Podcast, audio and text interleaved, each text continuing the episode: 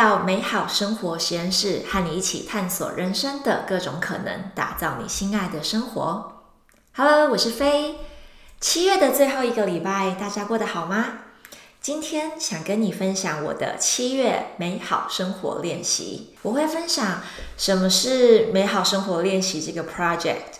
然后我是怎么练习这个月美好生活主题，就是创造平静。我做了哪些事情，还有我在这个过程中的心得。如果你想为自己的生活也创造一些平静的空间和时间，欢迎你收听这集节目，也可以到粉丝专业美好生活实验室留言或私讯跟我分享。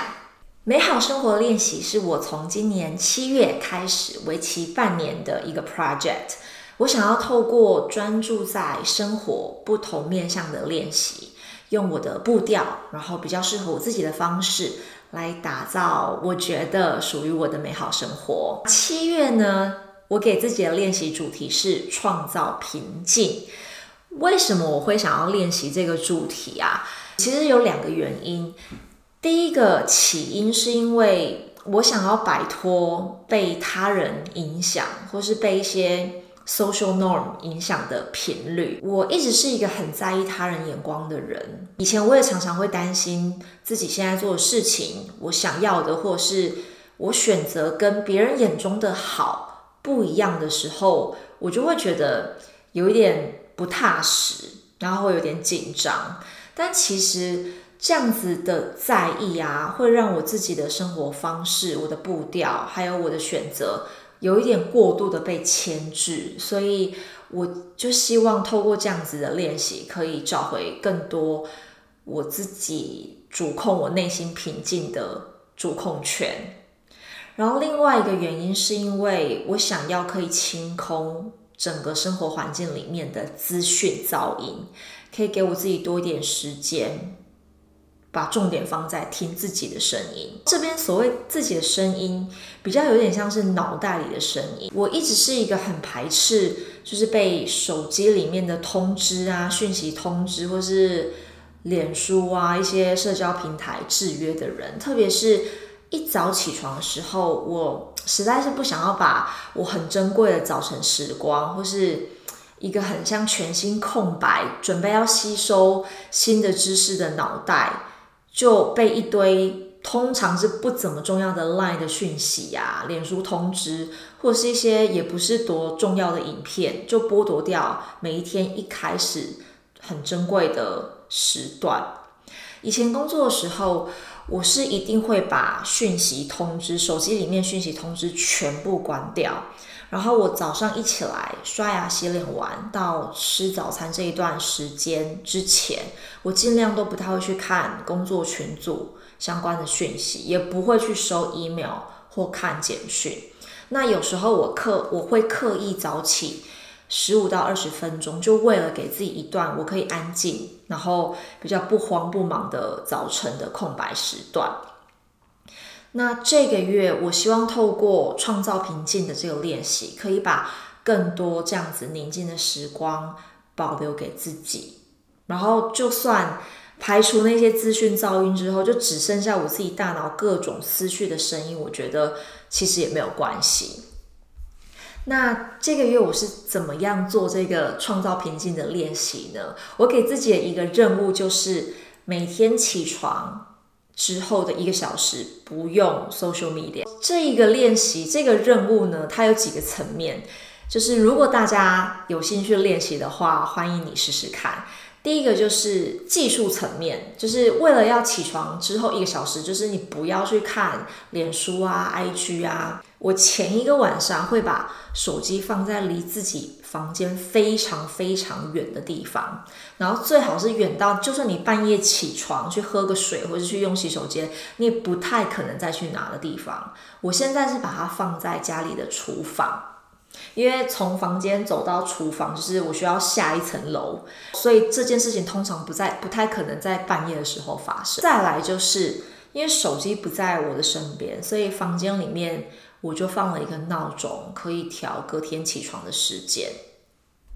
如果你是没有办法把手机放到房间以外的地方的状态呢，那我就会建议你，你可以选择。开启飞行模式，然后还是要把你的手机放到离你的床最远的那个角落。如果你不开飞行模式也没有关系，嗯，因为你有可能会就会漏接电话啦。如果你不开飞行模式呢，那我觉得你到手机设定里面去把一些 App 的通知关掉，特别是脸书、Line，然后 Messenger，呃，如果你有 WeChat 微信的话，我都会建议你都把它关掉。好，这个是技术层面。那心理层面呢，在练习的过程中，其实你心里会一直跑出很多 OS。第一个是你会想说，万一我半夜有很重要事情，有人要联络我，找不到我怎么办？但其实我觉得百分之九十以上事情都没有紧急到你一个晚上没有读讯息，你知道就会无法挽回。如果真的有急事的话，我觉得大家可以确认一下，是不是。你的重要那些人、家人们是不是都有你的电话号码，是可以直接打给你的？所以这个前提就是你没有开飞行模式。第二个 OS 是，万一有重要的讯息，可是我没有马上回复怎么办？这个比较会是工作上的 concern。那我是觉得下班之后，我觉得除非真的是有急事，那你就直接用电话联系嘛。否则我觉得这种讯息的。回复其实真的到隔天再处理都是可行的。最后一个是我一开始执行的时候前期比较会出现，就是我睡觉前我没有划手机，我睡不着。但其实这就是我们要练习的重点。所以如果你心里有出现这几种 OS，我觉得就是你可以跟自己好好的讨论沟通一下。那再来就是想清楚。早上起床之后啊，手机里面可以做跟不可以做的事情，比如说拿起手机的那一刻，你就要先跟自己约定好，哪一些手机里面的应用程式是你可以开。像我是 Line，我会扫描一下有没有紧急的讯息，可是我不会点开。然后再来 YouTube，我目前没有限制自己使用，因为我有时候就是做早餐的时候会放一点背景音乐。可能就是你知道，嗯，爵士乐啊，或者是就是只有钢琴背景的音乐，所以这我就觉得还好。另外一个，我跟我自己约定的就是起床之后一个小时至少之后，我才可以点开，呃，脸书或者是 IG。那目前呢，执行下来的成功率跟大家分享一下。呃，到这一个礼拜我已经进行到第三周，然后我大概就是有两天，就是周末。我非常勤快，就是从房间然后跑到厨房去拿手机，大概就两次吧。那这样的脱轨的时候，其实是我就是六日一早起来，我就觉得哇，我要来个大放松。然后尤其是那种，我就觉得难得周末放假就是要耍废呀。然后我就就是让自己就是去拿手机来。但其实大概到第二次的时候啊。有一点奇妙，就是我拿手机大概划了十几分钟，我就已经觉得满足了，就没有什么特别想要继续划的欲望。当然，我到这两天，我还是会有一早起来，就是我觉得那是已经有一点点被呃自动反应的状态，就是我一张开眼睛，还是会有一点就觉得啊，我想要拿个手机来看一下的这种念头。但是其实我再深入观察一下，我就知道。我想要划手机的念头，纯粹就是习惯性而已，没有什么特别重要的事，比较像是就是好奇看看而已。所以我就发现，把手机放在离房间非常远的位置，真的很很大的阻止了我，就是会起来真的跑去拿手机的这个行为。等这种想划手机的念头过了一下之后。我就会觉得，嗯，如果我真的去滑的话，我可能就是一滑，你至少就半小时起跳嘛，然后我就没有办法好好的开始我神圣的早餐仪式，我就会觉得，嗯，那这样好像直接去做早餐，然后去院子帮植物浇水，我觉得好像还比较好一点，所以这个是目前我觉得感到比较有感觉的转变。虽然其实目前才第三周，我觉得我就。嗯，有一些收获，那我在这边就跟大家分享。那我刚刚提到，就是一开始我想要练习平静，主要有两个原因嘛。第一个是我希望我可以减少被他人影响，或是被一些大众都这样子觉得的这种呃观念，然后太过在意这种跟别人不一样。我想要减少这样子的被影响的程度。那我就发现，当我把原本应该是划手机啊，然后看 social media 的这些时间，还有那个平静的感觉保留下来，多出来的这些时段跟能量，我拿来思考一些我为什么会担心跟别人不一样的这类的事情的时候，我就慢慢发现，其实我是怕被别人觉得我很奇怪，或者是如果我跟别人不一样，我会不会就没有办法？拥有我想要的东西，我想要的状态。但其实我就发现，好像其实也不一定是这样子，因为我就算跟着别人的路走啊，我也不见得就会到我想要去的地方哦。因为我后来慢慢察觉到，说我就算有想要做的事情，我想要拥有的状态，我跟着别别别人的路走，也不见得。就是会有我想要的结果，这个过程其实是需要练习的。举个例子来说，我在带班级的时候，其实对于我是不是要加入班级的家长群组、Line 的群组这件事情，我其实也有过一番挣扎。当然是台湾疫情开始之后，这种就是线上联络是必要程度又更提升，但是。当时我还没有这样子的疫情的冲击的情况下，我其实思考了之后，我就觉得我想要坚持，就是不加入这样子的群组。当然那个时候有很多考量，其中一个点就是我其实很知道适合我的沟通联络做事方式，面对面或者是电话上直接言语上面沟通是最直接、快速，而且可以减少很多。因为文字啊不及时的回复啊，或者是文字其实没有办法透露出语气，那可能就会增加就是一些不必要的误会的这种几率。我觉得把心力集中在直接面对面跟学生沟通、跟家长固定的管道沟通，其实这样会更有效率之外，也可以保有工作上跟。生活上的节奏跟平衡，那当然这样子的选择是需要一些额外的资源，比如说联络本上面的文字沟通啊，呃，你需要更主动的电话直接联系呀，等等。可是因为我知道什么样的模式是可以运作的起来的，我就觉得 OK，那我就选择这样子做。那也当然会需要去处理这样子选择所带来的一些比较不方便或是一些挑战，但是。对我来说是我可以处理。回到现阶段，举个例子，我会担心跟别人不一样的情况是，比如说别人在某些领域有了丰硕的成果，比如说嗯，创造出很棒的线上课程，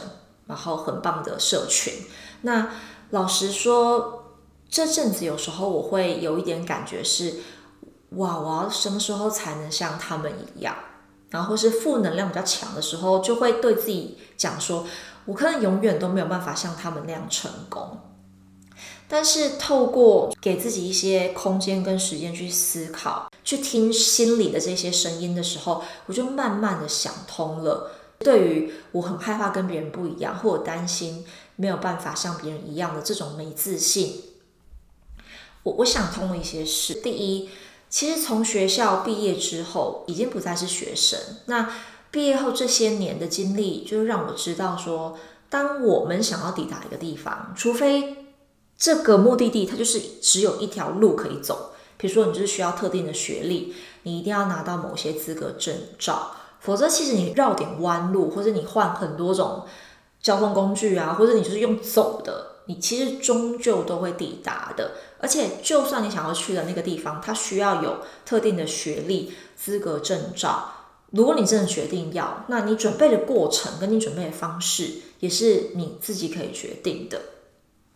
我想要再举一个比较生活化的例子，举例来说，如果你今天想要去高雄。然后你考虑了各种自己的需求，或是你你就喜欢的移动方式。然后我今天就决定，我想搭自强号去自强号去高雄。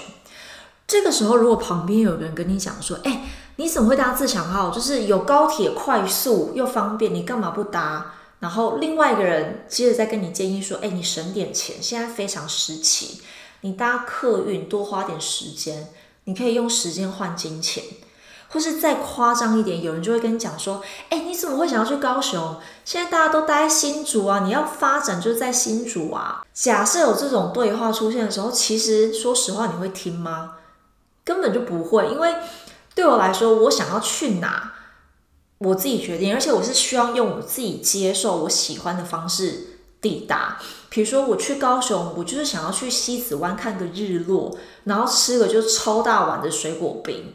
为什么我要搭自强号去高雄？是因为我觉得这个价格我可以负担。而且我是一个很 care，就是我在交通工具上面坐什么位置的人，所以我通常都会很礼貌，请那个售票人员尽量帮我安排在靠窗的座位。坐在火车上的过程，我觉得很很奇妙的事情是，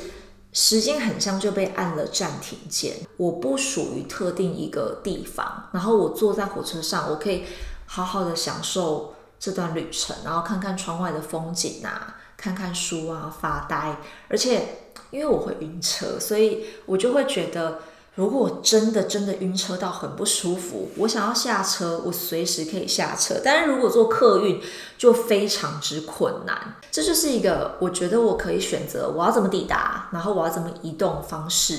的例子。我觉得这样子思考跟放在人生的选择上面也是一样，所以。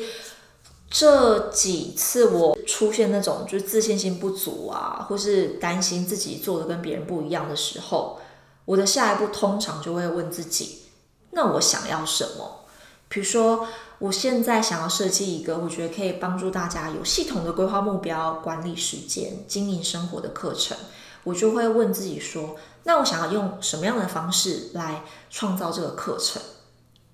根据这个月我对自己观察。我要做的开心，然后有趣，而且有意义。因为我觉得在做教学设计上面，不管你的对象年龄是谁，国小、国中、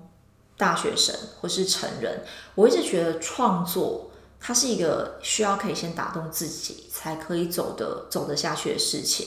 所以以前我常常设计一个一个课一个单元的活动跟学习单，有时候就会不小心把场子搞很大，然后把学生弄得超忙。但其实我觉得很充实，尤其是在执行活动的过程中，你会从学生的反反应里面知道这个设计哪边好，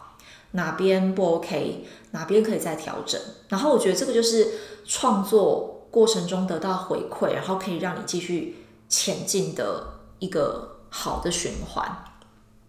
那回到我刚刚分享说，我现在在设计目标规划有关的课程的过程中，我因为知道我想要用什么样子的方式完成这个目标，我就比较不会因为看到别人在做什么事，然后我就担心自己是不是也要那样，反而就可以省下这样子的担心跟焦虑，